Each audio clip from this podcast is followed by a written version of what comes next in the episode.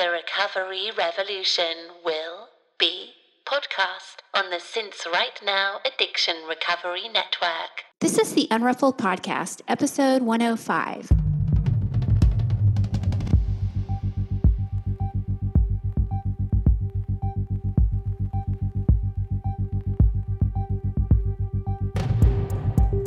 This is a podcast about recovery through creativity. We live an intentional life. We thrive. I am Sondra Primo, And I'm Tammi Salas. and we are the Unruffled.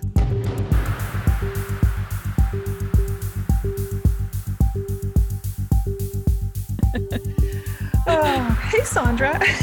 Good morning. I like that we're starting out laughing. That's good. I know, I know, I know. I before you were uh, before you hit record, we were talking about you know items that you do not hang on to, but that I do. And I was just going to say, but right as you were hitting record, you should see my underwear drawer. Start this. Let's start. Let's start there. I, I should see your underwear drawer. Thank you. Is that an yeah i was we were talking about how yeah i will hang on to things not really for sentimental value but i'm just like they're it's perfectly fine like i won't i won't get rid of things until uh, sometimes until they're just absolutely falling apart or replace things until they're falling apart Like, Yeah. that's perfectly that is a perfectly fine pair of underwear um it's got a little more life Yeah. even if they're kind of droopy and maybe there's a hole and yeah Well, it's funny because as we were going to record, my headphones just busted in two, and they're my husband's headphones. So um, he's had them forever, Sondra, and he is. I think you two do have share those traits. He uh, he buys nice things and he hangs Mhm. on to them forever. He Yeah. like, I'm not going to buy five cheap things, which I would, and he, but he's like, I'm going to buy the nice thing that I've been waiting, and he'll wait for it, right wait for it, and then he'll take really good care of it. yeah I Very- get that. I Yeah, understand that. yeah. Um, I stopped wearing underwear when I was 40. So I don't know. If you're going to share something personal, I'm going to share it with you. Oh, interesting. I have friends that don't wear Yeah. underwear too, and I am always fascinated by that. I don't. I'm fascinated by it. Like I don't think I could. Um, I don't know. That's a little too much freedom for me. I think. Well, I have to say, there are some caveats. Um, but my underwear drawer is small. I do have some. Um, and those are for certain outfits. Those are for certain times of the month now, which I had to bring into rotation once I started getting my period again. So, yeah, happy happy new episode, you guys. You guys get to Hey, this is all about us, by the way. yeah. This This whole episode is us. us. Well, So if you're like skipping ahead, waiting for the interview, nope, you're stuck with us. still going to be us. Gee, what can we talk about next? this is what we're talking about. Well, that is just fascinating. I'm Mhm. gonna have to really think about why I can't. I, I like I'm an underwear girl. Maybe it's Mm-hmm. because I I had C sections and I'm self conscious about my C section scar. Maybe that's it. But I think I wore underwear before babies. You know, so Yeah. know. Yeah, there was something. It was my my friend Casey stopped wearing them. She's like, "Why are you wearing them?" She's like, "You wear stretch pants and leggings and yoga pants or whatever you call them all the time. Like, why aren't you? Why do you wear underwear?" And I was like, "That's a great thought." You know, Yeah. because I didn't go to an office anymore. I used to work in a law firm and wear the pantyhose and do the whole thing right. and lots of Victoria's Secret underwear. I think as I started getting larger, I um I stopped buying those pretty little underwears that are Victoria's Secrets, which you know those are really for maybe the younger set. Right. And I just slowly worked them out of rotation. It wasn't like it was a hard stop. It's been an evolution. Right. Yeah. So Right. Well, you were probably throwing out the sad underwear, the Mhm. ones that I'm not throwing out. You were throwing out the sad ones and just not replacing them, I'm sure. Mhm. yeah, there was a no replacement plan. You're right. That was it. That was it. Huh, that is so, that's fascinating to me. Yeah. Well, there you go. I feel a little exposed, but all right, there I did it. Well, you know, That's what we you did it to yourself. That's right. Totally. Nobody outed me but me. Hmm. I can see where this is already going with this episode. Great. Yeah, it is. Little reveal. April Fools. uh, uh, not not as you know. This is not as this is airing, but as we're recording this, It is April Fools. Do you are you a big April Fool's joke person? Like I do enjoy playing a little joke on my family. I do. Uh, I've reposted the photo again.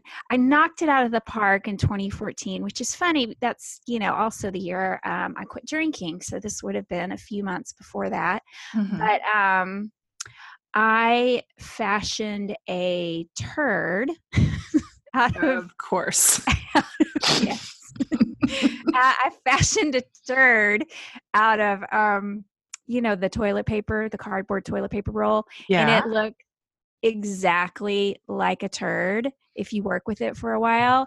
And I placed it Huh. on top of the toilet seat, and it flipped both my kids out. I will never forget their faces that morning. and I have yet to top that one. That was a, such a good one. So, I mean, yes and no. Like, it's got to be a really good. It's Right. got to be a really good one. yeah. And the day's young still. I I I I am feeling a little mischievous today, actually. Okay. So they better watch out. yeah, They better Yeah, they watch better. out.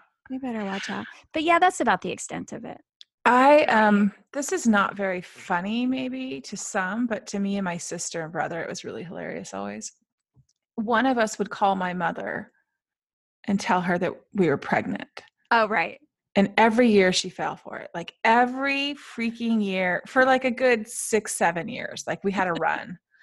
and um with my mom's declining brain health, it is not funny to do that and I know I You're could not going to do it to her. not yeah. gonna do it today. Um, but it makes I mean, we she would just fall for it so hard and and it was so mean. It was so horrible. And then one year when I thought like the the jig was up and I couldn't do it anymore, I this is what a bad mom I am. Oh God, I'm telling everything today. I had mm-hmm. Grady call her and tell her that she oh was Oh gonna have a brother. Oh my God. and she was like, fell for it for a second, and she's like, Can I talk to your mother? And she's like, You made your son. I said, Well, you know, I didn't think it was going to work anymore for me. And she just goes, That is horrible, Tammi. Like, he doesn't want one. Don't worry. He's not scarred by it. But we'll see. We'll see. we'll It might come that. out in future therapy. That's right. Um, but Mhm. there's a gal in my um, morning meeting that um, my morning meeting meets in a circle. You know, they um, it's a big circle of chairs with one opening for people to walk in and out and get seats in the morning. It's a pretty big circle. There's about 30, 40 chairs. So, Mhm. um, I couldn't go to the meeting today because I was um, chatting with you this morning, but she told me they were going to pull an April Fool's joke and put the, all the chairs into a square, which I thought was really good AA fun for April Fool's Day. that is some good AA fun. because you know how we're like creatures of habits and meetings, Right. You have walk in and you're like, your- what in God's green earth is going on? Because we all want to control the universe. We're like, this cannot be. I cannot. Like, I have to sit in a certain chair for the, or I had to sit in a certain chair for the first like year and a half. Right. Um, and now I can move around, but I don't like being outside the circle if it's full. I want to be inside, like in the circle with everybody else. But Right. Sometimes it's too full. So even that, like um, when somebody leaves early, I go grab their seat because I really like to be in it. Uh, but I can only imagine all the creatures of habit walking in today and being like, "What is happening?" so I thought that was good. That is good. That was good. Um, but so today we're just should we jump in? This is just Yeah, us This is just us today. yeah. It's just us. And we're going to cover um, kind of the four areas that we cover when we do these types of episodes. Excuse me. Um, recovery slash sobriety, um, health. I even threw a little health and beauty in there for mine, Sondra. Oh, nice. Yeah, Health you know, and just- beauty. Mixing it up a little. like it. whoop, and uh, family will be one. And then the last topic will be creativity, which I think you and I both have a lot going on. So um, let's dive in. Let's dive in. Yeah. I'm going to let you start. Okay, I'll start with uh, recovery sobriety. So, this last quarter has been um, a, a range of emotions. Let's just say that, and I've shared a lot of that on the show um, in little intros and things that we've done. But, um, you know, I did feel like I was slipping emotionally in February. I've had a lot of emotional things going on, a series of unfortunate events, and then just a series of regular events. And um, I sniffed that rum bottle that was in my recycle bin that still had alcohol in it, and it just it caught me. It was like something I had to. Um, it was like a slap on the wrist or something, a little bit. Like, what are you doing? Like, what is happening mm-hmm. here? You just hit your four-year birthday. What What are you doing? and um, I told my I told myself to my sponsor and to all of you guys and you, Sondra, and um, my sponsor just said back to basics, and you need to go back to basics. And what that meant, um, like I wasn't writing my gratitude lists every day on paper. Mm-hmm. Um, I wasn't going to meetings as much. Um, so I kind of did that I started going to meetings. I started focusing on service work with my sponsees or any woman that kind of wanted to talk or text and ask stuff. Um, I responded timely and made coffee dates. I just kind of had to pull myself out of that um, kind of darkness that I was in and think about somebody else. Um, mm-hmm. Um, that includes this podcast, like getting up and being motivated to do that and chat with you and be open. Um, I um, really focused on March is step three um, as you know, Sondra, uh, maybe some of our listeners don't know, but what that meant was um, step three is make a decision to turn our will and our lives over to the care of God as we understood Him. That could be a little much for me with that God and Him, and but somebody in a meeting just said it's all about letting go. Right. It's all, it's all about letting go. That saying, let go, let God. Even that, I couldn't, I can't receive that sometimes. Just, I don't know. I'm still hung up on the G word, I guess but when i started thinking about letting go i um, realized i there was many things so i started making lists um, of what i needed to let go and that helped so instead of like a daily gratitude list i made a letting go list and on on the list sondra i mean maybe you'll go oh really that that sounds a lot like you um, over functioning i need to let go um, whether or not a loved one goes to Al Anon, I need to let that go. That's not in my hula hoop. Um, Grady's future self, um, I need to let that go. That that needs to be anything that I have some attachment to. That, I mean, not like a college or um, did he dress how you know why doesn't he wear that thing anymore? Or why isn't he you know we just bought those shoes. I need to let go of some of that. That is just taking up way too much brain space right. for me. Um, my weekly newsletter like does it have to go out every week? That one still had a question mark. I do like it but is it necessary? Um, right. other people's opinions of me. Um, body shame. Um, working nights and weekends. That's not bringing me any joy. Can i let that go that i don't need to work all the time just because i can? Right. Um, so you know things like desired outcomes just lots of things and then there was some physical things um, that i'm going to talk about later in the show when i give you one of my tools that i did but that was really helpful to make that kind of a list and to slowly tick a few things off because a lot of those are really big themes. They won't i won't be able to tick those off for a while right that's a work in progress um, but there was some kind of smaller bite-sized things that i could let go certain commitments or volunteering um, so I'm kind of just whittling away at that list, and and maybe I'll change my mind on a few, but that has been super helpful for my sponsor to just say like, you know, back to basics. You know, do your tenth step at night and try to make amends as soon as you can. Um, so that's it. It's been kind of a um, self care um, surrounding um, my work with the 12 steps and just really kind of digging into them a little deeper but I feel sturdier for sure. And I'm back to writing um, paper gratitude lists every day. Um, I'm not writing as much on the computer at night in our Facebook gratitude circle because I'm already in bed. Yeah. So if I remember in the morning, I will, but I'm trying to let that go too, that I don't, I'm not, um, nobody's keeping track of that for me. nobody cares. right. Mean, it helps the group, but nobody, I'm not going to get in trouble if I don't do it. No. So so that that's really it for me i'm feeling sturdier i'm glad i had that little bit of a um, reminder that um, i only have today with my sobriety that's it you know, I don't have, it's not guaranteed for forever. I have to keep doing this work. And um, I don't want to get too comfortable. What is it? Rest on our laurels. I don't want to um, take it for granted. Mhm. So this was a good, a good reminder. I'm feeling a much more calm and much more um, emotionally stable, and um, that feels good. So that's where I'm at. Good. Yeah. Good. I'm good. I'm glad that you followed up then on that, you know, that that the the rum bottle Yeah. sniffing incident. Yeah. Because I think that that I think it's important that we that we follow up, you know, and and share how we come back from those things, what we do. Yeah.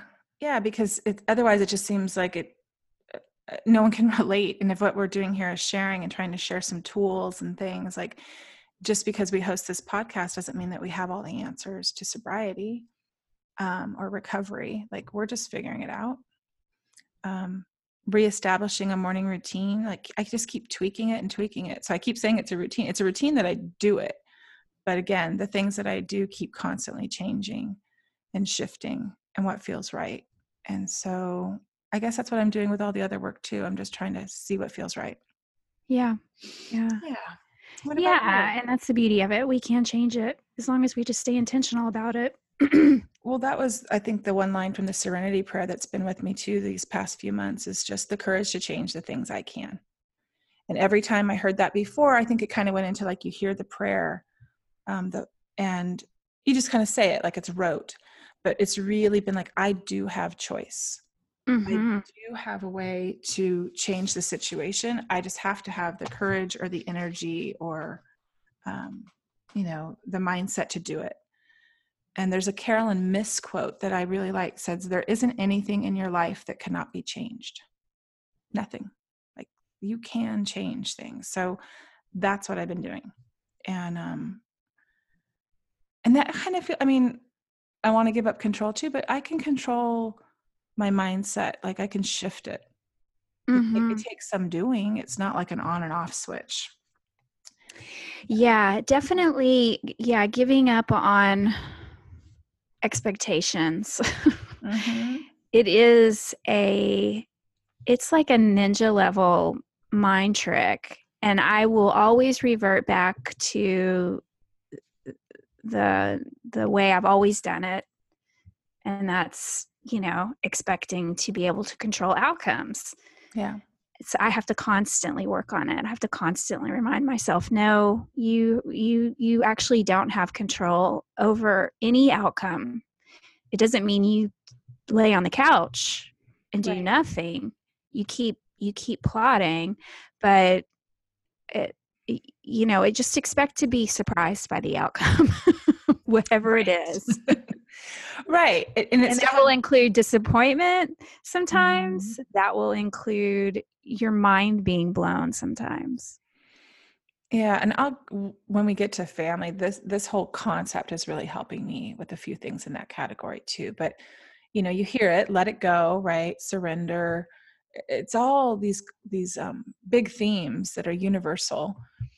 But it's just, I think, um, I think, kind of focusing in on a few and really going, what is happening in my life that I'm trying to just control so hard.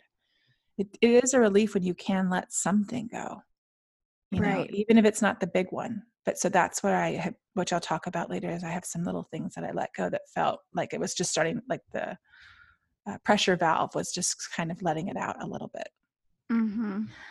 okay let's get to you okay well i'm i guess i'm having I, I i do feel like i'm still somewhat intentional but i'm kind of back to cruise mode you know when it comes to my my recovery yeah I honestly will go a whole 24 hours and not think about it. And Mhm. it doesn't mean that I don't talk to someone in recovery every day because I do. yeah Um, I certainly do. But I am not always being methodical and intentional about my own personal recovery every day.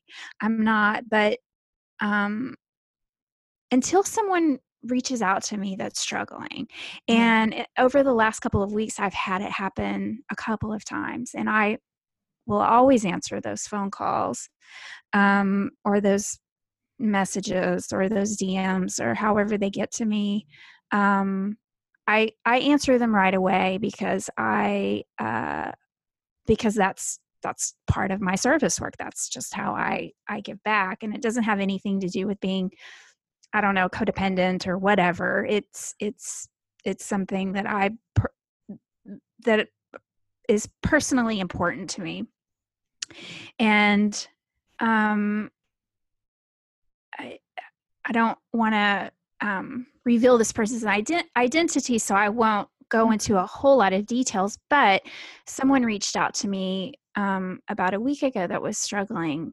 immensely, and um, I was really um, taken aback with uh, the shape that she was in Mhm. and um and it you know and it, it wasn't triggering to me at all. I mean i don't i'm not around intoxicated people that much anymore. Um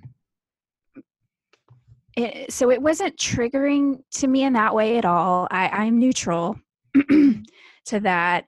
Um and i'm not I, I- you know I, i'm not precious. I am a resilient person. I always have been and i i'm you know i'm i'm not a i'm not a snowflake especially when it comes to things like that. I can lock into you know what do i need to do here mode um pretty quickly.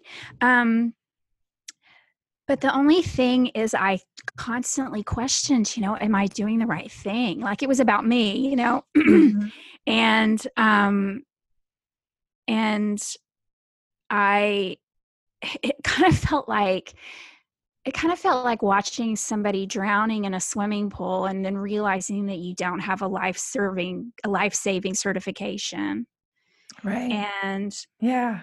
you know i was constantly questioning if i was doing enough if i was saying the right thing if i was um if i was doing the right thing to help this person and um and eh, you know and it made me it made me uh, you know of course it all of those those incidences always solidify my own recovery of course they Yeah. they make me feel like um very grateful to be where I am in my recovery. Um grateful that I don't um feel the obsession to pick up a drink. Yeah. So um I guess that's where I am. Like I get jolted back into it. Th- Yeah. Those those are the things that that that that bring me back into the present moment with my own recovery, and um, uh, they also, you know, make me feel like uh, s- I may not. I still don't have all the answers, and I never will hmm but I think um, being available is my high higher power working. Absolutely, Sondra, because it does feel like if someone's turning to you, you want to have the answer, right?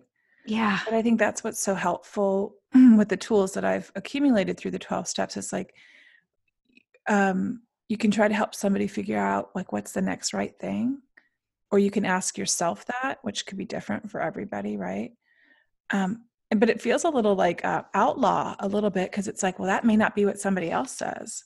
Right. Who am I to say this is how you got to do it? you do start thinking about those kind of things. I, you know, think is this is is this how you know somebody else with more recovery or that you know is a works the steps harder than I do. This is how they would respond? But in the end, I just have to trust that my higher power is in control yeah, of the situation.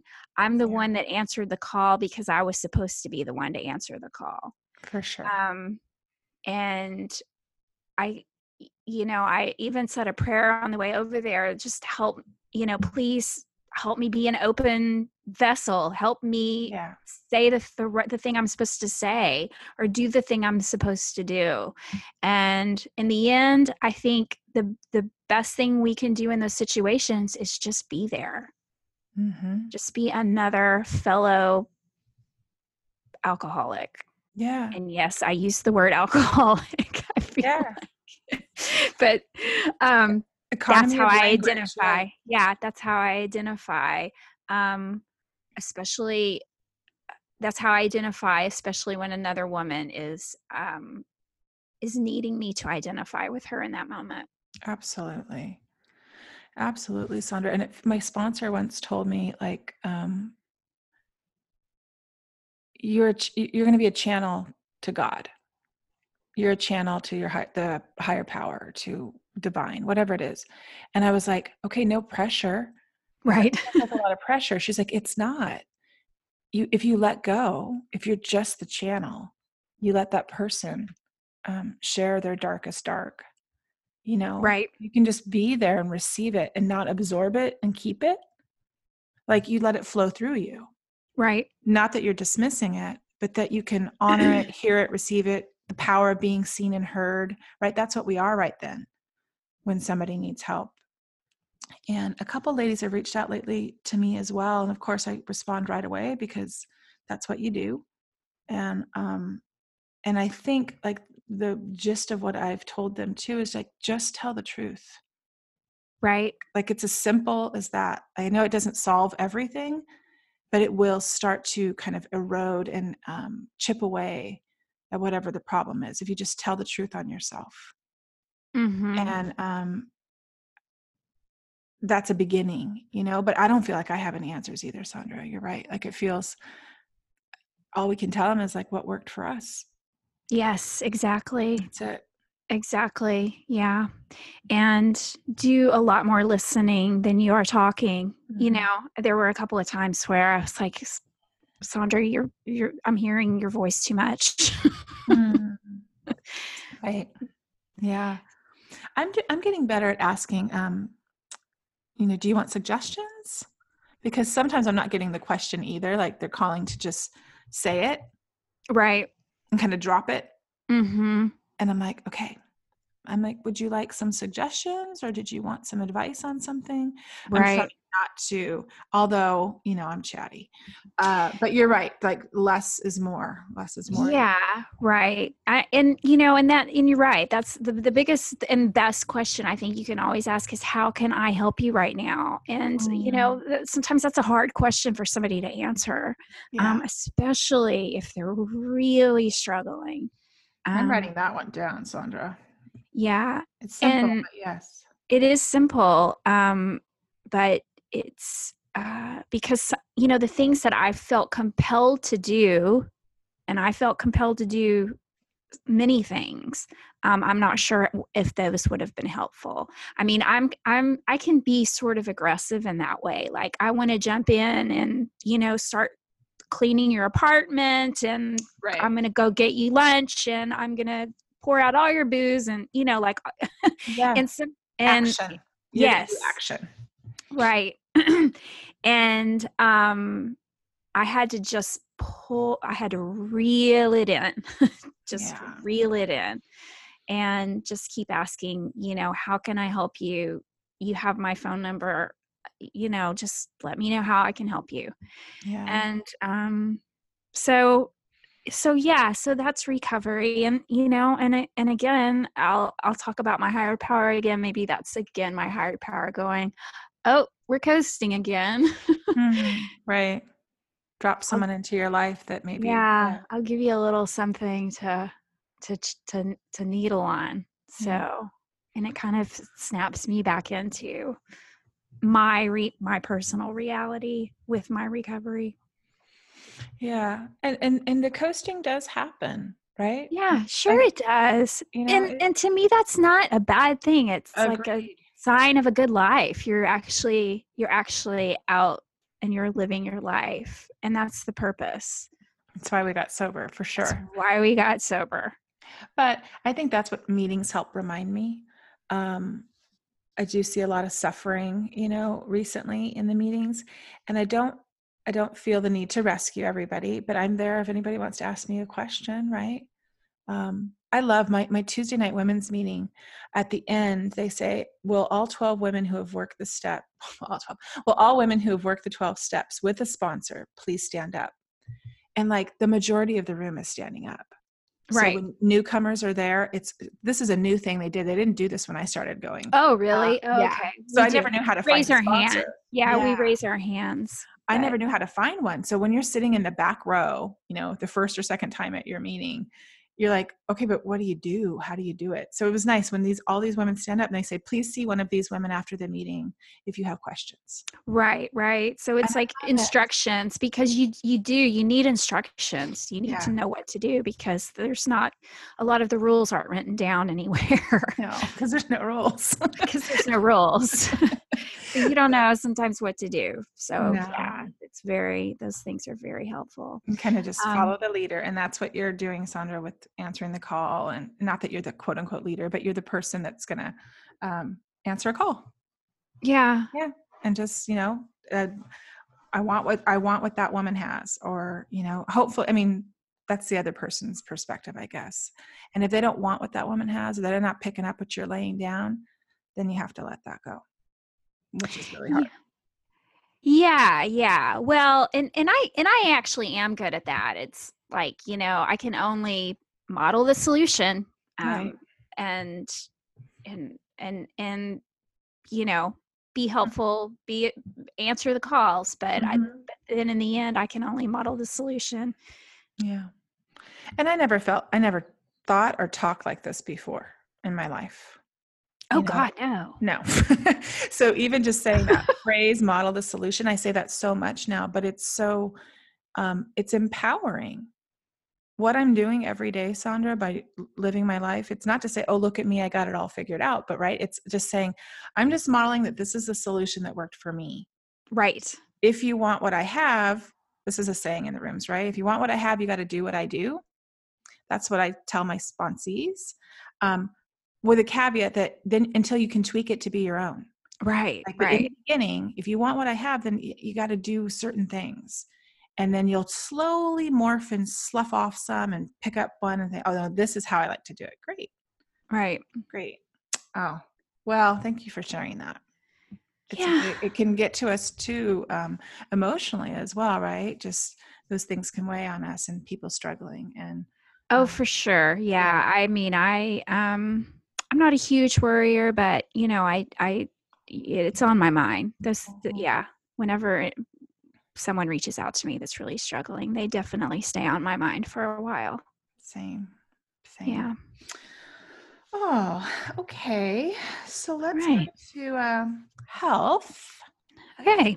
and beauty apparently let's see um so i'm still not exercising let's give that update i just want to out myself there um but i am i did go to the beach a couple times last week and i have to say the walking on the beach and having some sunshine on my face just changed my whole body chemistry like it was so um I'm like, why don't I do this more often? The beach is seven miles away from me. Oh. Why am I not on the beach more often?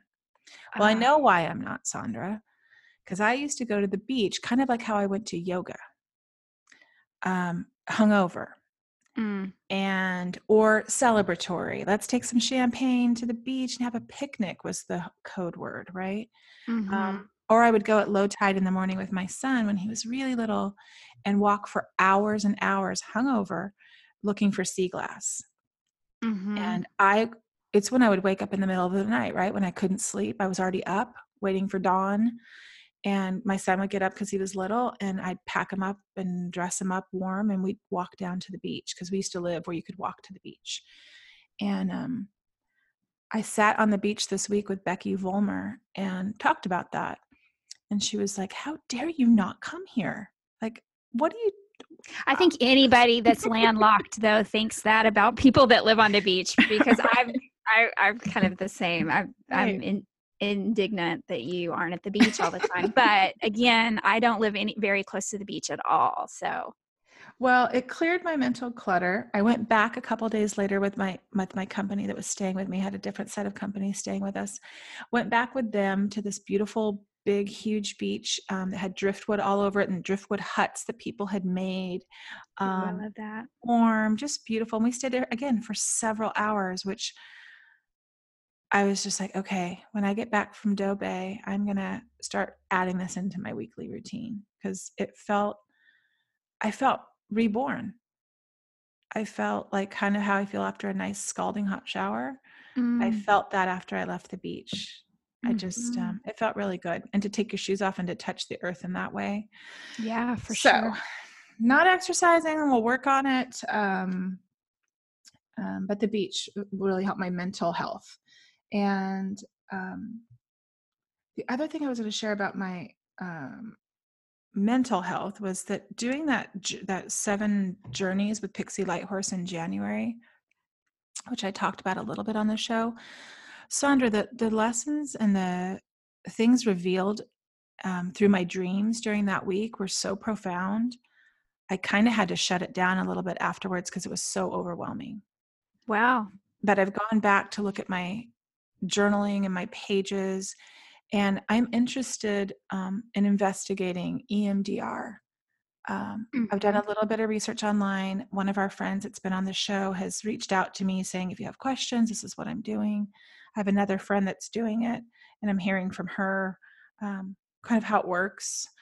And, uh, you know, just for the things start making sense. Like after I worked the steps and did things, I, I saw that there was this thread in my life um, as it pertained to um, to my sex life, actually. And the memories from childhood, childhood traumas, everything started linking up in, in a way that was so powerful that it was good to know it, but I had to shut it down because it was also during that dark time, during February, you know, it brought me into that dark month. And but I think I'm ready to kind of tackle that a little bit. So Hmm. that's kind of what's going on with that. I'm gonna I'm gonna check that out. That's interesting. I'm I'm I'm anxious to hear uh, how that works out for you. I've thought about it, but then you know, I'm uh, very much a seven on the enneagram, and I go, yeah. Why why do you want to open that box, Sondra? why? There's a reason it's closed. Right. yeah. Well, that's one school of thought. I think I don't even think it's funny what your body knows, right? Mhm, And so for me, I think the reason I want to is the panic. I, I mhm. almost had a panic attack last week at my son's school when we went for college night. Um, and I learned that like I was sitting on the edge of the row like I do. so I'm not stuffed in the middle of a row, you know, in a big in a big auditorium type thing. And um people kept coming and said, "Can you just scooch down?" because there was a bunch of empty seats. And so I acquiesced, my husband and I, and we kept scooting down till I was in the middle, surrounded by people. And I slowly just started to have a panic attack. And my legs were swirling, the energy in my legs, and I was I was sniffing essential oils. And when it was over, I Steve just moved the chair out in front of me because we were in the second row, and I said, "I have to get out of here, and I need to get out of here like right this second. So he mo- moved all the chairs in the front out of the way so I could just like beeline it out of there. And I'm just hoping. I, I don't know. I don't know if it's all connected. I don't know if I can find a way to calm things down in my body or what that's all about. But I think I'm open to seeing a little bit more. mm-hmm. you That makes sense to me. Yeah. Mhm. Um, and in terms of beauty, um, I'm freaking loving my gray hair, Sondra. That's what I want to oh, say. awesome! I just want to say love I your love gray my gray hair. I love your gray hair. It has kind of morphed and changed. It still has some brown in it. That's just like there's like a streak in front. But I feel so free since I decided to stop dyeing my hair. and i know Mhm. that's not for everybody and i and i want to have the caveat i could change my mind too but there's like some kind of thing that i feel maybe it's getting older too right i'm approaching my 49th birthday and i'm just thinking like i just i like this this feels like me this feels like I love it. And you know, since you have grown your gray hair out, and we have some other Instagram friends that uh, now I see so many women that are growing out their gray hair. It's Mhm. awesome. It's great. I don't have gray hair. Oh. So, yeah. it's Yeah. thing for me. Um, my dad, if I follow my my mom is like she she turns just more blonde. And Mhm. then my dad, he didn't gray until much, much later in life. He he had dark hair, but he didn't gray until much later in life. So I don't know. I I don't I, I don't know if I'll if that it'll be an issue for me. We'll see. But Yeah, I just feel good in my skin right now, and that that's a, a lot of different factors. But my hair and my style, and just I took that style school, which I'm not going to get into too much here. Um, but it did shift my um, some thoughts I had about my body, and so I, I feel good. I know summer's coming, and I used to kind of dread it in terms of I've I don't own a pair of shorts. I don't own a pair, and Mhm. uh, I'm going up to go to this writing conference and it's like there's these hot tubs where you can clothing optional uh, i'm not going to do that i'm not going to go optional i'm not going to take them off but clothing optional, like naked. um in the in the pools in the hot tubs yeah Oh, yeah there's a couple of them co-ed. over- yeah Oh. yeah and children too i think there's children that can be in there too Yeah, I don't want to be naked with a bunch of strangers, but maybe that's just me. in a pool of water they were all sharing. yeah yeah last time um last time i was a little a bit surprised five years ago this is when i was drinking so much at the at the workshop um but i'm going to be wearing a bathing suit and i'm Sure. um i'm just like i don't care whereas before i'm real self-conscious about it and um we'll see i mean i have to actually do it but uh i just feel better i just feel better Yeah. in my skin What am I saying? I've been naked in pools a whole lot, but I was usually very drunk, very drunk. you're like let me take that back let's Yeah, yeah. I should. Yeah. I don't know why I sound like such a prude. I, I guess um, I think because okay, okay. I got a little bit scarred when I um, uh, was much younger. I've mentioned this before, but I I worked for this photographer for about a year who shot like Playboy type um, phot- photography for he made like yeah. postcards or trading cards and calendars and all that kind of stuff. Anyway, one time we went to a it was like a sandals resort in Jamaica, um, but it was a nude resort, and there were just a couple of hot tubs Mhm. that people would stay in like Mhm. all night. But then I- we would have to be up super early in the morning for like hair and makeup and and we'd have to be on the beach before the sunrise to catch those sunrise shots or whatever. Right. So I would see them draining that hot tub every morning and like bleaching it to just I mean bleaching it as much as they possibly could and so I have those memories now about hot tubs and a lot of naked people in a hot tub and I guess that's where that's coming from. Okay. Yeah, Done yeah. that. No, I think Done you're story time. I think you're absolutely right with that um, aversion. I'm sure. I'm sure that the hot tub in Right Bay, had- there's probably no comparison. I'm sure. They're like soaking tubs, big, huge, rectangular tubs. There's two of them, and they overlook the bay. Eh, it- It's just Oh, I bet it's beautiful. just and it's not like a bathing suit. Like if you've got, you know, if you're unclean or whatever, it's Right. like a bathing suit's gonna help that anyway. exactly. Whatever. Well, we'll see. Who knows? Maybe I'll get real free up there. I don't know. yeah, maybe you will. I won't be Maybe drinking, so the odds are a lot lower. But right. Uh, right. so well, that's that's that's awesome. I think feeling good in your skin, especially in your bare-ish skin, like a bathing suit, that's a big. It's Yeah. a big thing. That's a big deal. Yeah.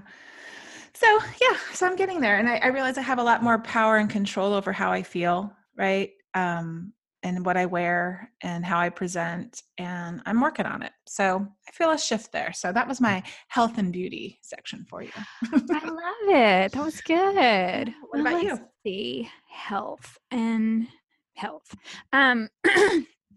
well, I have some big news. I'm pregnant. oh, you. I. No, not um, no, I'm the opposite of pregnant, actually. I am in full on. I almost don't even want to call it. I think they should have a word for. I think there should be perimenopause, and then there should be like premenopause, and then Okay. menopause. You I can say whatever you want. because now I feel like I've entered a new stage Hmm. that would be like right before you go into menopause, I think. Because I'll tell you why, because I haven't had a period and I think I should be better at tracking this. Sorry, Lori Massicott. I'm a horrible tracker of this. but I think it's been six months since I've had a period. wow. Yeah. Well Mhm. done. So I think I'm well on my way. I need to make a doctor's appointment and get my levels checked because I think I'm well on my way. Um, I hot flashes are like a regular thing for me. Hmm. Um, How is they- that? They are. This not. They're not the worst thing ever. Like I don't ever, hardly ever even break a sweat like on my skin but it feels like this internal flame and you all of a sudden just want to take everything off speaking of getting naked you want to kind of just like if you have on socks you want to take them off if you have a jacket happen to have a jacket on you want to take it off. It's just this overwhelming feeling that you just want to remove articles of clothing and then i find that if i drink water right when they're coming on it kind of like dissipates it or it shortens the the feeling Wow. yeah but they are a regular thing i probably Okay. have a couple a day now You're dealing with it. You're just like it comes and does it last long? they don't last very long no no So like maybe flash. under five minutes yeah under under five minutes for sure um the the most annoying ones are the ones i get in the middle of the night because then they wake me up and Yeah. sometimes i can't it's hard to fall back to sleep but you know then i'll just kick you know i'm like kicking off all the blankets as fast as i can and every once in a while i'll move we we got my father-in-law's couch and it's leather and so uh-huh. it's really cold when you lay on it it's amazing so sometimes i'll move to the couch and just lay on that cold leather couch and it and that completely fixes it rights all the wrongs Are you um are you taking any yeah. herbs or supplements or anything to kind of help? i'm not taking transition? shit Not i'm not taking anything but I'll tell. I'm just letting it happen. But I'll tell you what I, you know, I've been doing uh, for I looked at my I did mark when I started this, so I know it now. It's been 11 months, but I still do intermittent fasting, and I know that that is not. Um, I don't like to talk about it that much because there's so many people I know that have had um, eating disorders, and if you have an eating disorder, um, please do not. I don't think you should even attempt um, intermittent fasting. Um, I l- love it, and I, you know, I didn't do it for um, to change my body, really. Although that was a result of it, but that's not why I did it. I did it because I wanted to see if I could regulate my hormones, and I think it's really helped me tremendously. Um, and and really, it did completely eradicate my hot flashes for a while. Now they're kind of back. Um, but they're again, it's all doable. Like nothing in my and I don't feel wacky. I don't feel um, these emotional surges, sort of like you know um, you do when you're I don't know um, about to have your period, or I, you know a lot of women experience those and i'm not experiencing that so no i don't feel the need to be on bioidentical i'm not against that i don't but eh, um i'm not against that if that's you know if that's what works for anyone. I'm i'm not against anything that works for you. Right. but um but i have not felt the need to do that. Again I need to make a doctor's appointment and but i mean i i really I've, i'm kind of a hippie when it comes to medicine and and i'm kind of you know i'm i'm sort of i do the intuitive kind of check in with my body and Mhm. and i um Because you can hear it now. I am hyper aware too Yeah. of all the different little twerks and peaks and changes that it makes and um so I I don't feel I mean you can definitely feel though that you're going through something.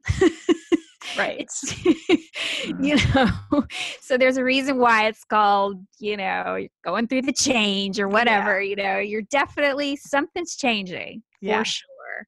Yeah. But but my energy levels are good and I really attribute that to intermittent fasting, if I'm being honest. Um When I took that course with Pixie Lighthorse, she was talking about how she was now a crone and how Yeah, she's happy uh-huh. to be a crone and that right. and then some women in there were saying like what does that mean and she says well you know first you're a maiden and then you're a mother and then you're in this crone phase of your life and she said Right.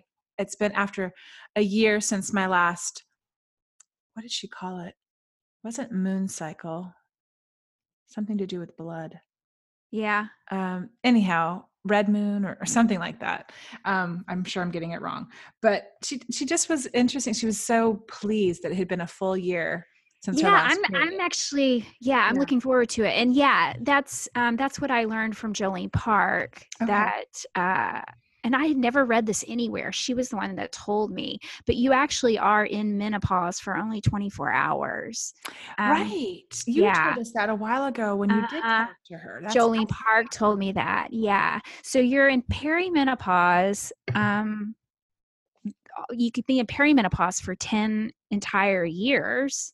Wow Um, but you are only in menopause on your uh, 300. So you have to have, you have to have not had a period for a year. Mhm. So for 365 days, if you go for 365 days without a period, on your 366th day, you are in menopause. So for that 24 hours, you're in Right. menopause. At the 367th day, you're in postmenopause. Yeah, so that's then you're a grown.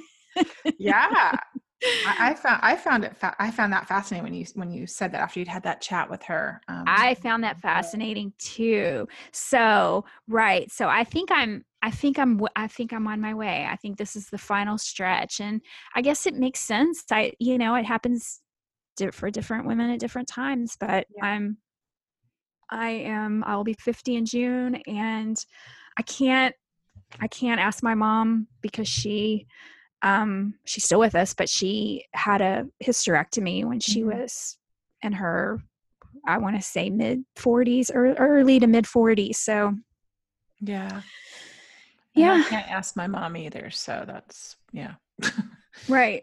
yeah. So I um, it's weird. It's it's like I finally got in the groove of having periods. So when I got that IUD taken out last summer, um, and I started having periods, it was like I was in middle school again, just trying to figure out how to put a tampon in. I know, Right. you know, and you know, they were like sideways and at an angle, or not sideways, but you know, at an angle, Ouch. uncomfortable. and I'm like, how did I forget? You know, because it'd been 15 years since I had one. But I have to say, I'm in the groove of that now, and I'm not destroying underwear, and I'm not being caught off guard in public, and I have a wide range of sizes of tampons. I mean, even buying them felt weird, Sondra. Like, um, I hope it ends soon, though. I will say that. Yeah. you know, I so- don't, I mean, I don't, I don't miss it. I really, mm-mm, Mm-mm. no, I, I, so far I don't miss it. And again, I could have a small period tomorrow and then I have to start, start over, start my 365 day count over. But I think I'm on my way. I think I'm on my way. Just need to get my levels checked, but I think I'm on my way. Which, if you don't know what I'm talking about, and you're, if you care, if you are if you're still listening, if you're still listening and you care, you can ask for, I think it's called an HSG test. Is that right? Something like that. FSG, Something like FSG test, something like that from your doctor, and that'll check your hormone levels to see where you are. Yeah, I did that. I had that test done last summer, I think, when I went and got my IUD out. Um, I don't fully remember. I filed that away somewhere in my medical records, but yeah. Yeah. But like you, I feel really good in my Hmm. skin. I feel fucking fantastic. I look fantastic. bathing thank you. Bathing suit weather bring it on i just don't even care. I don't care. It's, it's Mhm. their skin that sags things jiggle. I don't care. I could Yeah. care less. Yeah, isn't that freedom? Like, it is such freedom. It is such freedom. And and the fact that my body does what I need it to do. My husband and i went hiking uh, a couple of weeks ago over spring break, we went to our favorite state park nearby called Enchanted Rock, and it's this it's the second largest. Um, uh, um, oh my god, what's the kind of rock I'm thinking of? Granite. Hello, Oh. it's the second largest granite outcropping in the United States, and it's just it looks like it looks like you're climbing over the moon and um, it's a hard hike it goes up pretty steep and we we got up to the top and then we did another four miles around the park and we were just like we felt just very we had a lot of gratitude. Both of us were just kind of going on and on about how we felt very grateful for our his 50 something year old body and my almost 50 year old body that could that could do that and and and um and not be you know not like it was killing us or anything so it's a good Hmm. feeling i have a lot of i have a lot of gratitude for this healthy body Yeah. Well, you've been working hard in terms of being mindful with everything. Like you said, that that um, what was it called? Intermittent fasting. It's not for everyone. Um no, you've always said that. And we haven't talked about it much on here, but it's been serving you for a long time now. It does. Yeah, 11 months now. It's Yeah. it really serves me. A- And um again, I didn't start it for vanity reasons. I just wanted to feel good. I wanted to get energy back because perimenopause does zap your energy. Mm-hmm. And I wanted to get some energy back in it and it totally did what it it, it worked. It it worked. I did it. I did it for like three months after I left you last year in June, and um, I did feel great. That's when I was trying to tackle everything with this panic. I was like, I need to throw the book at it. Mhm. Um, and maybe that's something I, I also felt like um, it served me well with my schedule and the time and yeah life gets going again and i slough things off but i might have to revisit that too well um, good i'm glad i'm glad we're both Yeah. feeling good and healthy and strong and all of that Yes. Hey, Unruffled listeners. Just popping in mid show to remind you about our Patreon fundraising campaign. To date, we have produced almost two years worth of content and have over half a million downloads. We can hardly believe it. If you like what you've been hearing and appreciate our weekly consistency, you can be a patron of this show for as little as a dollar an episode. To donate, please go to patreon.com backslash the unruffled podcast. Thank you for your continued support of the show. Now back to it. So, what's next? Ooh, I guess what's we should move on. Yeah we should. Family we just we could talk for hours people are just hanging out with us today. Um, family. So I, I this will be a shorter one for me um, but there's a couple of things. Um, family of origin.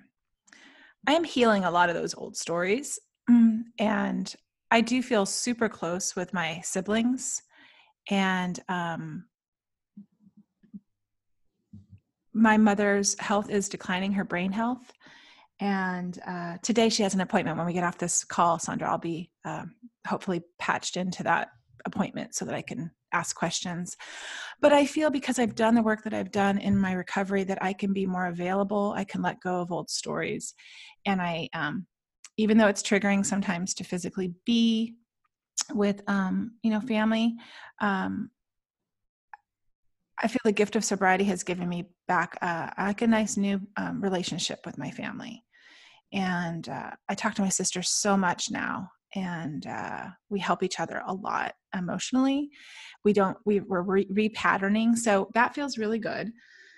Um, so I feel like those are improved relationships. Um, but the concept of letting go that I mentioned earlier, um, I feel like just that principle is really helping me become a better mom. I had a rough time um, kind of parenting my son over the last year, year and a half. And since December, we've had this shift. And really, what it is is me letting go of control and Mhm. letting others help him. Um, he has a hard time asking for help. I have no idea where he gets that from. Um, but you know, we hired an executive functioning coach, which helps him with planning and calendaring and steps to homework assignments. When there's multiple steps, it's hard sometimes for him. Um, anyhow, she helps him twice a week, and we don't. And the improvement, Sondra, has just been amazing to witness. Mm, And a lot of that is me not getting involved right. and letting go and surrendering. So my relationship with my son is better. I'm trying to a- apply that with my husband as well on certain things. So all still a work in progress, but it feels like um it feels like positive change. hmm And then the last thing I want to say, because I know Sondra, you and I talk privately off the air about things, but um, Steve, um, the one thing I will say about my husband, who does the editing and kind of puts our show together for us, I just shifted my perspective on how he supports me. Um, sometimes I want a lot of bells and whistles and pats on the back and gold stars because that that's just um, that's just how that's just me, and I'm I don't know if I need to work to change that so much. I need to change my expectations that I'm going to get that from people, right? I need to give it to myself, is really what has to happen. But for my husband, I started thinking like he does do those things, but he does them in his own way. Sure. He is not saying, you know, congratulations and confetti because I have hit a milestone, a sobriety milestone. But he is diligently working on our podcast every week to support this thing that you and I are doing um, that helps my recovery and helps a lot of other women too i think Sure. you know so by shifting my mindset um, he qui- he's a quiet helper he, he- you know like when he volunteered for habitat for humanity i didn't know for like a year that he was doing that every wednesday he didn't say anything about it Right.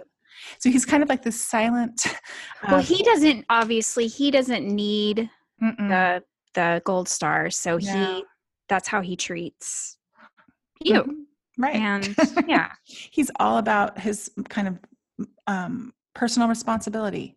He that's Mhm. been his mantra his whole life. You know, you have your personal responsibility, and you stay out of other people's business. And you, sh- you know, his idea perhaps sometimes that I, um, you know, like, why pat you on the back for that? Because that just seems like normal stuff Right. you know and sometimes i want i want it bigger i want it i want it from the one that i love you know that i live with and um i've shifted my perspective the last month of thinking like he does many things to all my tech work with my creative stuff um he helps me with Right. i forget that Mm-hmm. so um he's he well when we get to the creativity part he's he's building me something you know so it's like he's doing things to support me that i think that i'm not looking at because it's not the way that i think it should be done and that's where i need to let go Sure. Yeah. i Those are- feel like i've a- had a big shift um this that is a huge shift. yeah yeah so that's that that's family stuff That's good. I'm learning from you. I um I don't have a lot to report on that front either, although sometimes I feel like I'm waiting as far as my family is concerned, I'm waiting to react instead of being proactive.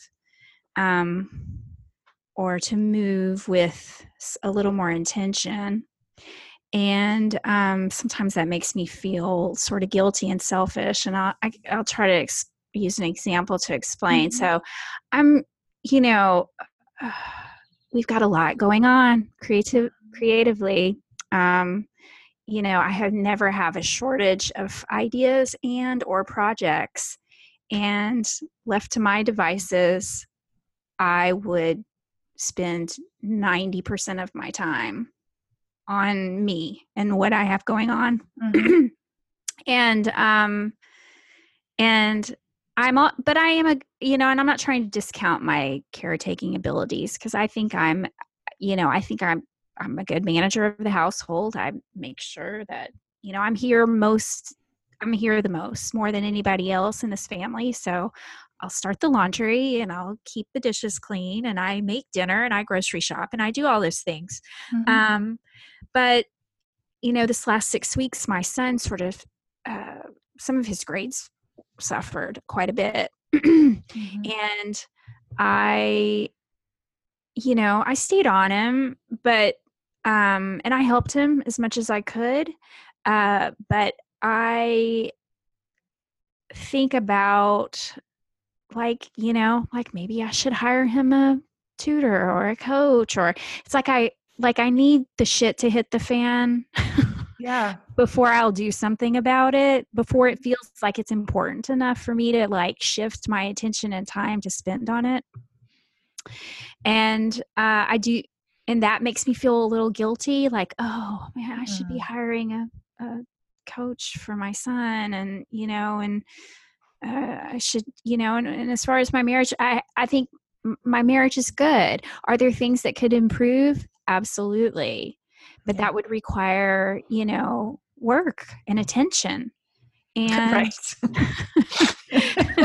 right. that i don't want to give up right Mhm. and you know so it's like i'm waiting for a shoe to drop yeah. before i will you know feel like i okay then i'll spring into action um i could get better at this i think but so far i have not been willing so Right. Right. so I guess that's what I have to say about family and and I and honestly I can like cruise along and not even think about it that much until you know like I had to was sitting down to take notes for this podcast and I started thinking yeah I should have you know I could tell that Max was losing steam Mhm. at the beginning of the 6 weeks and I should have been proactive I should have moved you know some teachers in to to come in and help him out and and before you know he actually sunk Yeah. and i just didn't i didn't Well, that's how we learn. Like my my son was sinking since the end of eighth grade, and he's at the end of his sophomore year, and we just figured it out in January, Sondra. So you know what I mean? Like it's Yeah. we didn't we didn't know, and it is you feel guilty that like how did I not see that? And then when I looked back at all of his report cards, it's always been present. His recent diagnosis, it's been present since kindergarten. When I looked at every comment from a teacher since kindergarten, I was like, we dismissed this for eight years, thinking like, oh, they're just being too hard on our son. right You know, he's a boy, he has energy, he can't focus. No, it had been present the whole time. So there was guilt from it. But bec- again, because of recovery, I know that we have to let that shit go yeah because that is the past and we can't shut the door on it. It's informing us. Um, but I do have some tools. Maybe we can talk afterwards. Um, I'd be happy to share. yeah Yeah. thanks um yeah you know I, and and i ha- i will say that my son gets a lot of outside help i mean we're not beyond asking for help because he is on the spectrum so we've had a lot but you know this was his year to kind of fly a little Mm. more independently Yeah. and it hasn't been a, a failed experiment at all i mean really if you look to his report card up until just this past six weeks he's had all a's and b's and a couple of c's so Mhm. really it's not it's not like and and and two he's not going to yale he has no desires It's- you know so it's we i don't put a lot of pressure on him academically he flourishes in other places he's so creative Yeah. and that will be his path Mhm. um but at the same time you know um i think uh, you know failing grades it, it it affects their self-esteem you know For sure, for sure. That's what I was worried about too, because it was so low um, from feeling like not adequate enough, and you know, and just trying for a kid to manage to try to fit in, to try to, you know, if they have something a difference than than how other people are learning, like they're trying to fit in and and figure it out, and not sometimes succeeding at that, and that's what was going on. Um, Right. and then also embarrassed to have tutors or coaches or, or additional help. At least my son re- resisted it big time. Um, but it wasn't until he let go because it had to be Mhm. him to say, I'm willing to give this a try. right He was like, But I don't want any tutors. I'll meet with this Mhm. lady to talk about this planning stuff and but I don't want any tutors. And we're like, okay. All right, show us what you got. hmm so um yeah, it's hard. It's really which is probably the smartest way to go about it you know Right. teach, giving him life skills as opposed to Mhm. you know just crunching exercises or whatever that's boring Yeah. and rote and repetitive yeah for sure. Yeah, I will say, I want to say one thing that was kind of interesting because he goes to a very um, high achieving uh, college prep private school that he got a scholarship to, right? Mm. And, and so there's pressure. And also being Mhm. the kid that got the scholarship, there's like, there's a feeling there too. And uh, of otherness sometimes, I would imagine. but I went to the college night and she was so great. The, the college person that was there, she was just like, I know you guys are all high, have kids that are high achievers. I'm sure you're high achievers. I'm sure you're micromanaging every aspect of everything. She's like, here's what I want to tell you. Um, they're not going to, nobody's going to get in, not, not us, not everyone is getting into to the college of their choice. Um, what should you focus on right now with your kids in this summer? She said, um, let them get a job at McDonald's Mm-hmm. and work their ass off and have them read as many books as humanly possible. Right. That's my advice for you tonight. and I was like, I like this lady. Yeah, that's great advice because they do. They need. They just need life skills, really.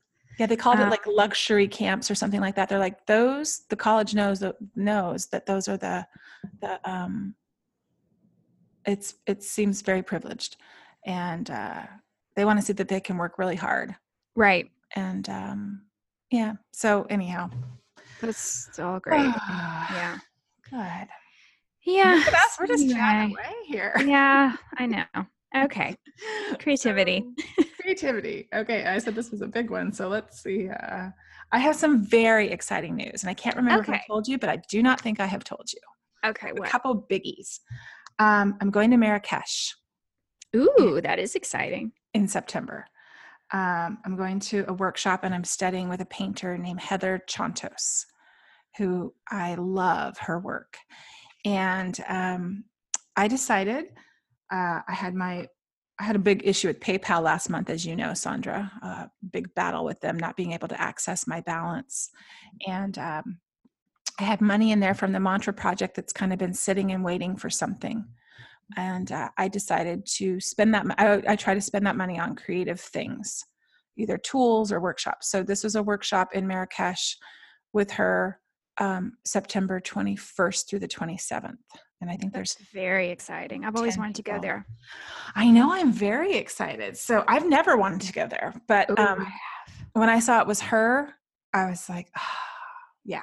So I gave myself, I was going to try to go to Spain this summer by myself and try to figure that out. And um, that did not end up coming to pass.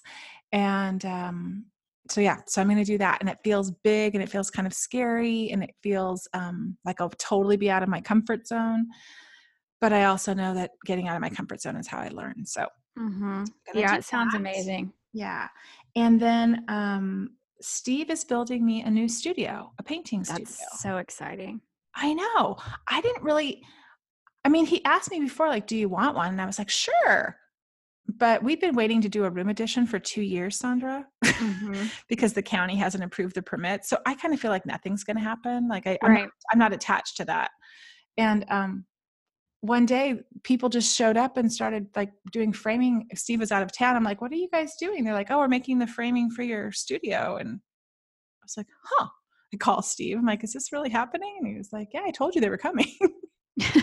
so by Thursday, that was on a Monday. By Thursday, they poured the foundation, and so it's all set up um, in terms of the foundation. And now um, Steve and another guy, um, a friend of ours, is going to build it.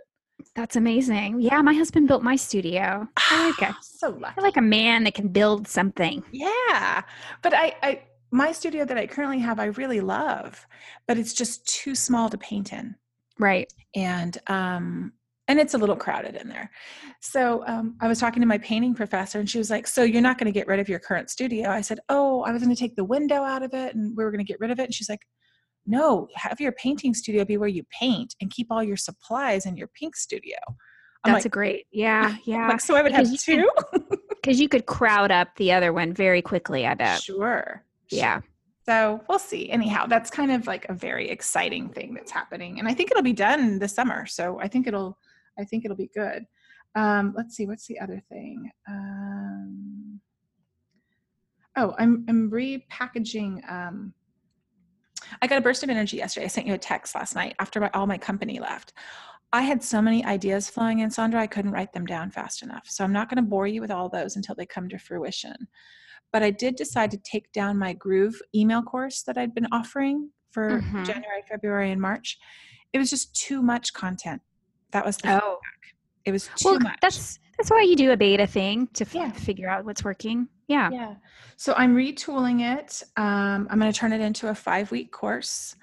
Um, I'm still working on it. And um, yeah, I'm working on a book, like making a little gratitude journal book for people to write their lists in. So I feel like I have a lot of things kind of churning. And um, and I leave in a couple days to go to Dobe to teach a creative ritual workshop. So all of these things um, are happening while I'm going to school. So it feels a little bit overwhelming, which I knew it kind of would this semester, but I'm so looking forward to summer to just. Oh, I bet. Be. Um, I have not painted since last May, really, since my Yeah. show. Mm-hmm. And that's because that's, I don't know, I, I connected everything too with my panic attack. I was trying to just stop doing the things that I was doing. But I'm, I really want to create again. I have so many ideas and I just need to carve out the time. So it'll Right. be the first summer that I haven't gone to summer school in four years. So I'm really looking forward to kind of having this space. I think that's it. That's it for me. That is great. All good Yeah. things. Yeah. Um, you know, I constantly, not constantly, for the last probably two years, I have battled with the big question: Are you uh, a person that just creates, Sondra, or or or are you a teacher? Hmm. And um, I've tried to step into that teacher role, and I think you have this year already, and it's it's a beautiful unfolding. Um, I have tried to step in that teacher role, and I just I can't. I, I Mm. it's I it's beyond just resistance. It it um I think looking to my right and to my left and seeing what my peers were doing and having all the shoulds and thinking, well, that's how that's the next thing you do. That's what just what you do is Mhm. you move from creator into a teaching role.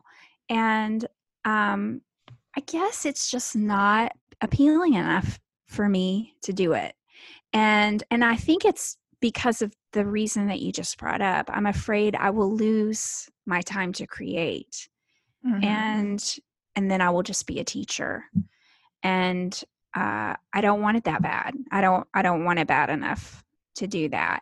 Um, so I you know I miss out on. So what does it cost me? Well, I you know I could make money. if I, I mean that's you know yeah. we're stripping it down i could i'm missing out on the money the potential money i could make as a teacher if i was if i were offering programs because i know that i know you guys listening would sign up for my programs i do feel like i have things to offer Mhm. um but i i cannot step into that role i just can't do it And you have to listen to your intuition on that, right? That's where you are listening to yourself.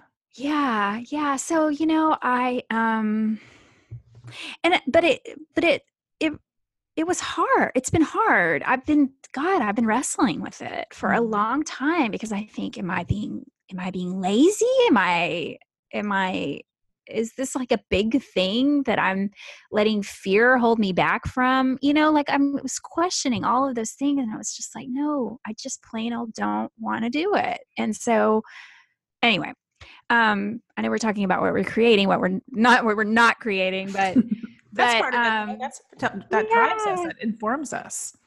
yeah so and and you know i could i could change my mind and in, in a year i might be ready to step into that into that role but um i'm just not there uh so in the meantime i am still always exploring i always have new ideas there's never ever a shortage of ideas Mhm. um, right now, I am loving my improv classes. Still, I am. I cannot believe how much I love it. it I'm so happy you've done that, Sondra. That's I so love it. so much. And I mean, there's such a huge part of me. There is a vo- a very loud voice that says, "Sondra, your ship has sailed, woman." Hmm, Really? But oh, for sure, it is Hmm. loud, and I have to tell her, "Shut up, bitch." get in the corner. um, but no, I yes, it's a loud voice, but I'm trying to ignore her and I just gonna keep going because I love it so much. I mean, I've wanted to perform my whole life Yeah. and I never let myself do it. Um, I had all these stories and ideas about people that performed. I thought that people that performed were born with a talent. Mm. And So it was like just bestowed upon them. right, Right. right. I thought that that was some innate talent that you were born with. And I didn't know that it was something that you worked for, like any other talent. Right. like, I wasn't born a good photographer. I had to put in many, many, many hours. Uh, I wasn't born a good seamstress. I had to put in many hours to that. But for whatever reason, the story that I always told myself was that performers were born that way. Hmm. Right. And now I'm finally letting myself just be a student and and I'm learning how to do it. And it's so much fun. Yeah. It's so much fun.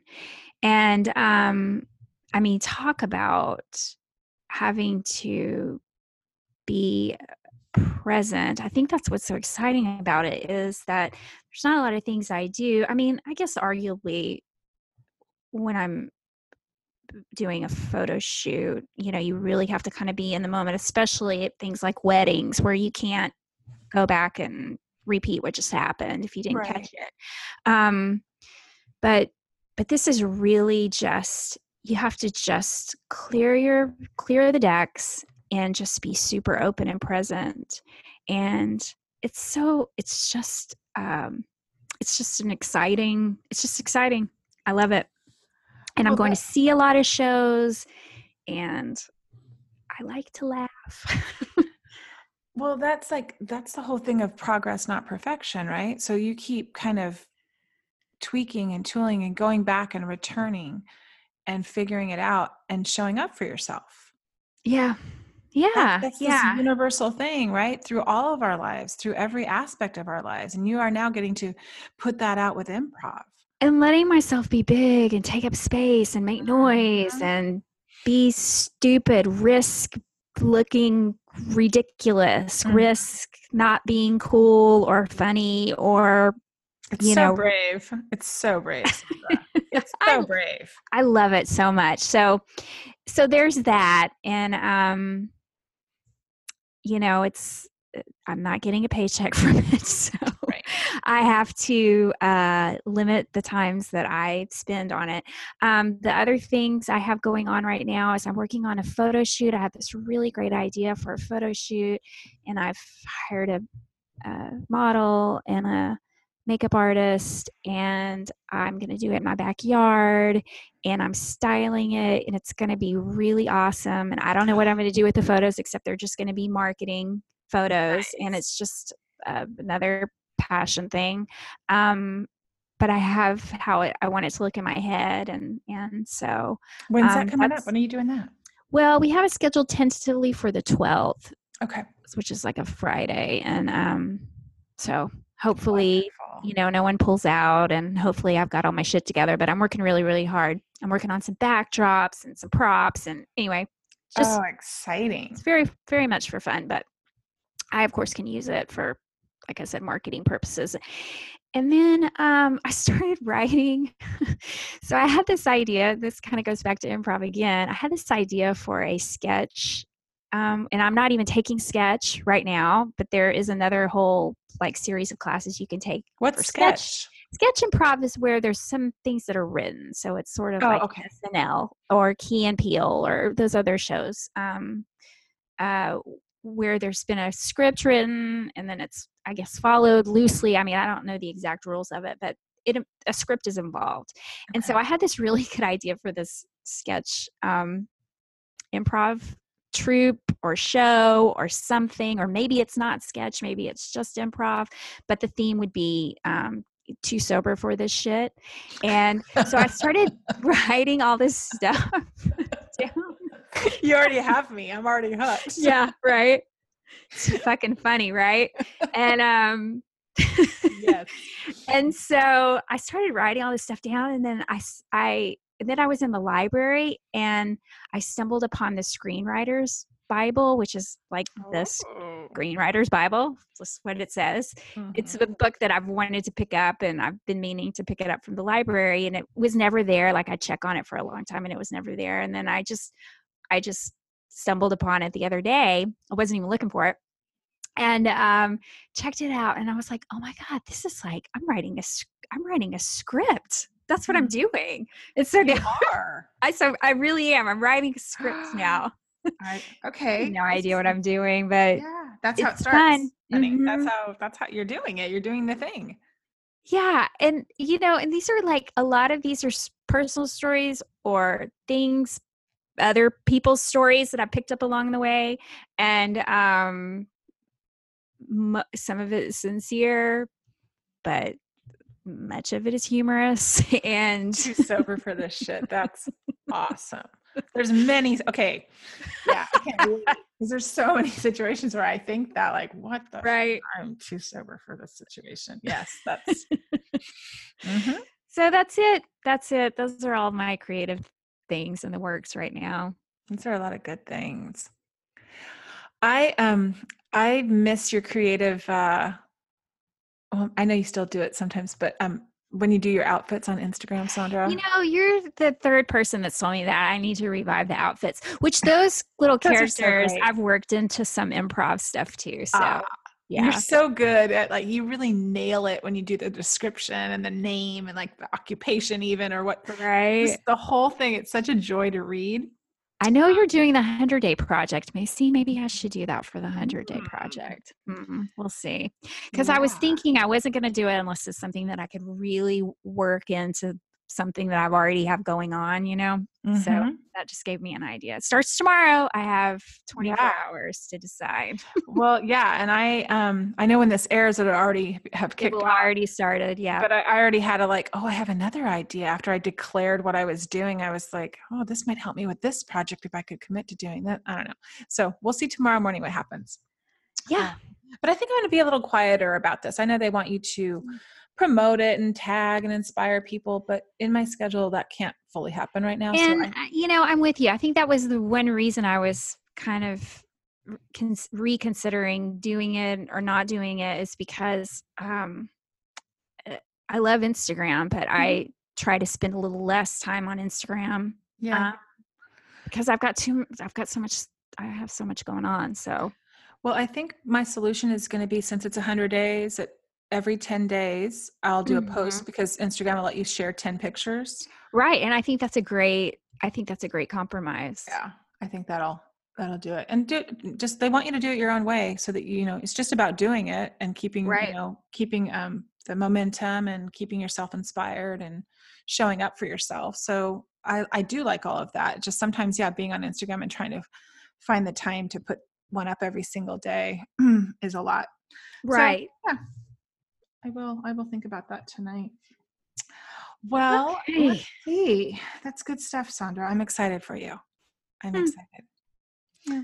Um three tools, I guess, for this part of the show, Yeah. right? Um, so this is the part of the show where we share three tools from our um, unruffled toolbox. And this week for me, um, I wanted to share. I listened. uh, It was one of the the best episodes I've heard uh, of this podcast, but it was on spiritualish, and it was on digital minimalism. Mhm. And it's I don't know what episode number it was, but I listened with rapt attention. And when I got off, when I finished that podcast, it was helping me with the concept of letting go of some things as well. And so um, that's what they talked about. And you can listen to the episode if you want. Um, uh, but I went ahead and I took a, several apps off my phone. Um, I took Facebook off my phone. I had a Starbucks app. I had a picture collage app, Chatbooks, uh, reposting for Instagram. I can never figure out how to do that. So I just took that app off because it never seems to work or I don't work. Um, the Marco Polo app, I had a Whole Foods app. I just had all this digital clutter Mm. that it just felt good to just, I'm like, oh, I, this is my, the teeniest, tiniest baby step of letting some digital stuff go. Mhm. Um, I deleted my Twitter account because I never really used it. I deleted my Medium account because I've never written anything and put it on there. Mhm. Um, I just started going, how can I get rid of all the noise and just visually, because I'm very visually stimulated too, and uh, reel it all back in. Mhm. So there's a book that they talked about on there, and um, Cal Newport, I believe it is, it talks about digital minimalism and talking about like the response time to um, respond to people on texts.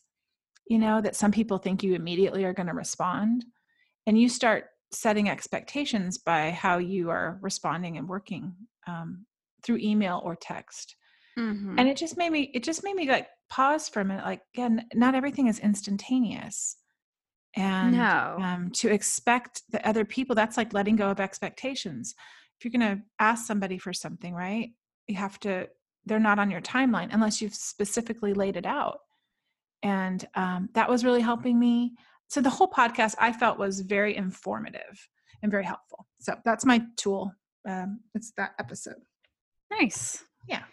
Um, okay, let's see. My first one is um I've been enjoying some live events lately, just being out in the world. you Um, have Yeah, I've gone to some improv shows. I went my husband and I I bought us tickets for um uh Valentine's Day. It was my Valentine's Day gift to him. We went to see Patton Oswalt.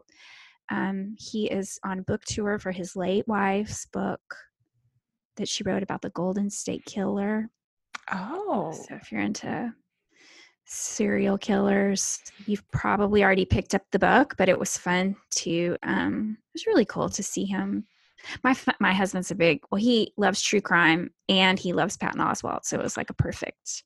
So he helped finish the book or edit it or He helped he did like an afterward. She Mm. had um she had a couple of uh people that were working on this book with her because you know she she died um before she finished it Mm. and so they worked very tirelessly to wrap it up i mean and she basically i mean she kind of she like found the golden golden state killer um wow. but he, you know he was asked about so uh, when when she first died it was reported that she died of, of natural causes Mhm. but she actually died of probably a mix of um, prescription drugs that she was taking which Mm. made her die of natural causes so it basically gave her a heart attack or stopped her heart when she was asleep i believe Oh, yeah. yeah. So he um so the interviewer like saved that question sort of for the end and he was very open about it. Um it was um it was you know bittersweet of course. Um but you know he he definitely spoke as a spouse of someone um he you know he was like I I just want this is a word of caution you know if you have someone that you love that is taking prescription pills ask a bunch of questions Mm. um, that's where i you know that's where he felt like he had failed her Mm. is that he um she kind of sloughed it off like yeah you know i take adderall because i need to pick me up and then you know i got a little xanax to bring me down but then she also had a little fentanyl and Mm. um, so it was like a mixture of those things and um, he felt like he had failed her by not not asking enough questions. Right. and um, so anyway very good. But yeah and then i you know seen some music went to a i had a friend that passed away about a month ago from uh, cancer and there was a big benefit for him yesterday. And you know just being out being out with Mm. the people. Springtime in austin. It's beautiful. Mm. it's a good time to be out I like when Yeah. you when you've shared about book signings and things that you go to and how you get out in the world. That's a great tool, Sondra. Yeah, it is. It is. Um yeah, because uh we can isolate. what? Hmm. um, okay, so my second one is also another podcast, but one that I just I want to re-listen to it. I was I thought I was like I should call Sondra and we should do a whole episode around this episode. it's our friend Rob Bell that we love so much, right? Mhm. I wish he was our friend, but you know, the friendly Rob Bell, I should say. Um, it was episode 231, and it was called An Anatomy of Restlessness. Oh yeah, I listened to both of those. There's a part one and part two. Those were to good. the- I haven't listened to the second one yet, but the whole Oh. episode, I was like, okay, Sondra and I need to listen to this, take some notes, and then let- let's just talk about it on a podcast because it was fantastic. yeah, it was good. Fantastic. Um, and what and just the little tidbit that I wrote down here was just that he talked about a lot about the spirit of um, different things, spirit of entitlement, the spirit of jealousy, the spirit of victimhood, and he talked about like finding a new way and being open. Um, and having discernment towards things rather than judgment and all of the things i was like that this is whole podcast is about recovery Mm, right. like we could totally riff on it- so many of the things that he said, like resistance, you know, and and open mindedness too for people trying to recover one way or another, or try to find a different path or a tool. Um, we're we're limiting ourselves. Anyhow, the whole podcast. I was driving. I wish I would have been sitting down. I will re-listen to it and take notes because it was so powerful. Um, You're right. Yeah. I need to revisit that. I think I was I was in the studio when I listened to both of them and sort of, you know, kind of half listening when Mhm. I'm sewing, but um yeah, I need to go back and listen to those. They were good. They were both very good. he's such a teacher. I mean, he Yeah.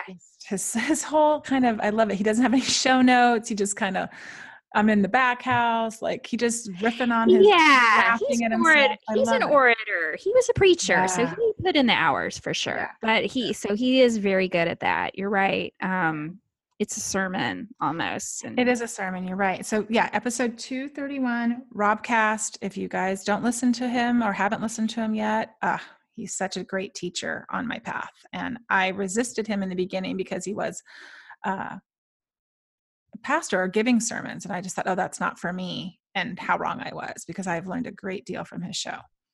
yes, yeah, yeah. What's your what's your number two? Okay, my number two is this is going to sound repetitive, but again, it's spring here and it's so beautiful and everything's blooming. And I'm just, I really enjoy my outside time during this season.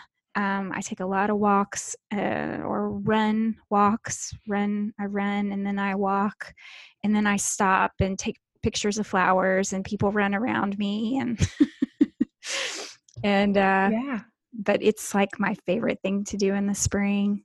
So Well, that that- is Your it. poppies. Your poppies I've been Yes. you've been sharing. That's been Yeah.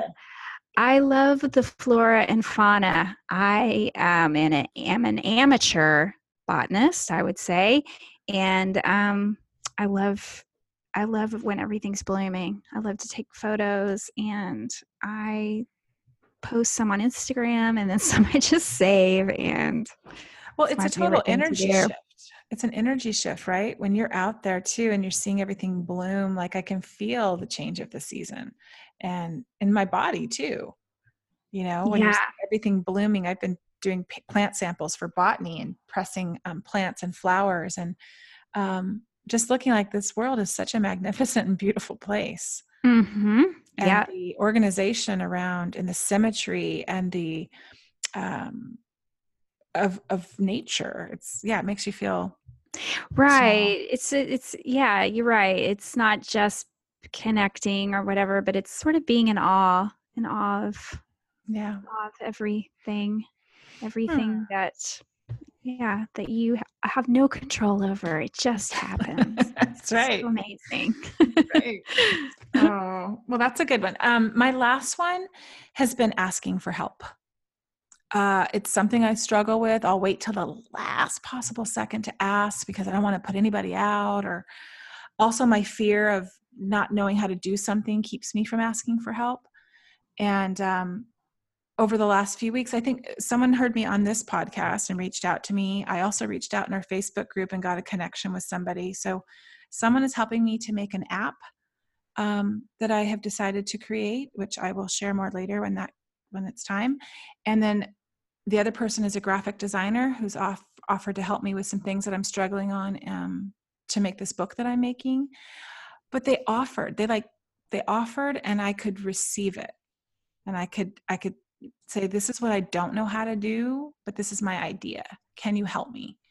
Um, and they've been wonderful. They've been wonderful. So I think asking for help has been teaching me this month like um, people are kind, and I don't know everything, so I Right. need- I need to practice that. Right. And how much easier it is when you just ask, right? Mm-hmm. Instead of trying to figure it out all by yourself and getting frustrated and on the verge of giving up. It's like I have to hit um, uh, I, I hit some kind of limit, and then I'll ask for help with everything. This isn't just about creative things, right? with Right. everything, and then I'm eventually like I have to cry uncle. Mm-hmm. like, okay, that's not, I can't, I can no longer keep. And also the thing that won't leave, the idea that won't leave me. Mm-hmm. I just don't know how to do it. So I have to, Right. I can, I'm not dumb. I can figure these things out. And if I can't, I need to ask for help or I need to take a class or I need to learn how to do it. And what I resist sometimes is that part. Like, I don't want to take a Photoshop class. I really Mhm. don't. However, the things I want to do require me to know Photoshop. So Yeah. what am I going to do? I, I need to make a choice there. I need to Right. courage to change the things I can. Or hire somebody, yeah, to do it Or- for you. Exactly. Yeah. So that's been that's been my tool this month, asking for help. That's a good one. Always, always a work in progress on that. Yep. Um, okay, my last one. I think this has been on my list the last several times I've had to give my toolbox list, and that's just library books. Man, I am like Mhm. plowing. I am well on my way to my my fifty your goal. mhm, my 50 what two books this year um i am on my way yeah i have read some really good books lately if i could just mention one that would be a f- fictional book called circe and i i think that's how you pronounce her name Mhm. she was a a greek uh goddess nymph, nymph i think but goddess um and i would not have thought i was into uh Greek mythology, really. I mean, I'm not, I don't hate it. I don't have anything against it, but it's not something that I have pursued a whole lot. But this book is so good. It's so good. It's like a rewritten tale of this particular goddess, and she's written as more of a feminist. She also becomes a mother, and it is beautiful. I sobbed in certain parts. Um, can you she- tell our listeners who wrote it, or do you know that? yes. Uh, hang on. Let me. Um, uh, Madeline. Hang on. Hang on. Hang on. Um, apparently, she she wrote another book before this one, and and uh, a listener told me that it was just as good as Circe. But Madeline Miller is her name. Okay. And how do you spell Circe? It's C I R C E. Okay, perfect. Okay. Mm-hmm. Such a good book. So good. Nice. Nice. Yep. Oh, well, I like your goal. I did finish one book this year. Good. So we're yin and yang, Sondra. We're a little bit. I, I like your you you help inspire me though. I have a stack that are kind of half everything and nothing I haven't felt in the mood to finish, but we'll see. School is taking up a lot. I can't I just, again can't wait well, for summer. yeah, can't wait for yeah. summer. it's taking up. I'm not Um, in school, so I Well, mean, kind of. I am, but yeah, not. yeah. Well, we're learning, right? The things that we want to invest our time in. right. And I don't really want to invest my time in figure drawing and botany. I got to be perfectly honest. I do not, and I have a big resistance right now. I got to draw 20 hands today. You know how hard hands are to draw? oh, Very Ugh. hard. It seems hard. I've had I a mean, week you can't just it. make a circle in five Mm-mm. in five lines. You can't do turkey hands, you know, like my my hand. where you draw around the outside Yeah. Of your hand. You can't do like uh, fingerling potato fingers. No, you can't do those. Although I do them quite well. So yes, yeah, resistance, resistance. Oh my gosh, we've talked for so long. This is a long episode. If you've hung in there with us, or you've listened to us over a course of a couple days, thank you. Yes, Um, thank you. Yeah, right. if you broke it up, you know, I don't blame Good for you. Good for you. um, one thing I want to ask um, all of our links are in our SoundCloud um, little bio for this show. There's a link even to iTunes so that you guys can rate and review us. but I was just thinking, Sondra, like we I don't know that we asked this, but I've been listening to other podcasters like Natha's podcast, um, the Star Narratives. And if you if you guys like what you're hearing, can you share it? You know, on social media, um, with a friend, um, even if you want to do that privately, you know, just share help us um spread the love of the show. Um, we do have some listeners that do share. And so Yeah. I wanted to say that that we acknowledge that and thank you so much. Yeah. And I'll repost everybody that shares it. So anybody shares the show, you know, on on Instagram for sure. I'll I'll repost that and share that. And um yeah, I think that's all. I don't know. Do you have anything else you want to say? For Nope, that's it. I think we're done here. Oh, okay, my friend. The next time I talk to you, I will be back from Right Doe Bay. So I'll that is you. exciting. I cannot wait to I hear how, wait. how it goes. Yeah, it's gonna be good. I'm a little bit nervous, but I'm more excited than than like trepidatious or anything like that. I'm just Yes. Yes. Good. You guys all have a good week. Okay, bye guys.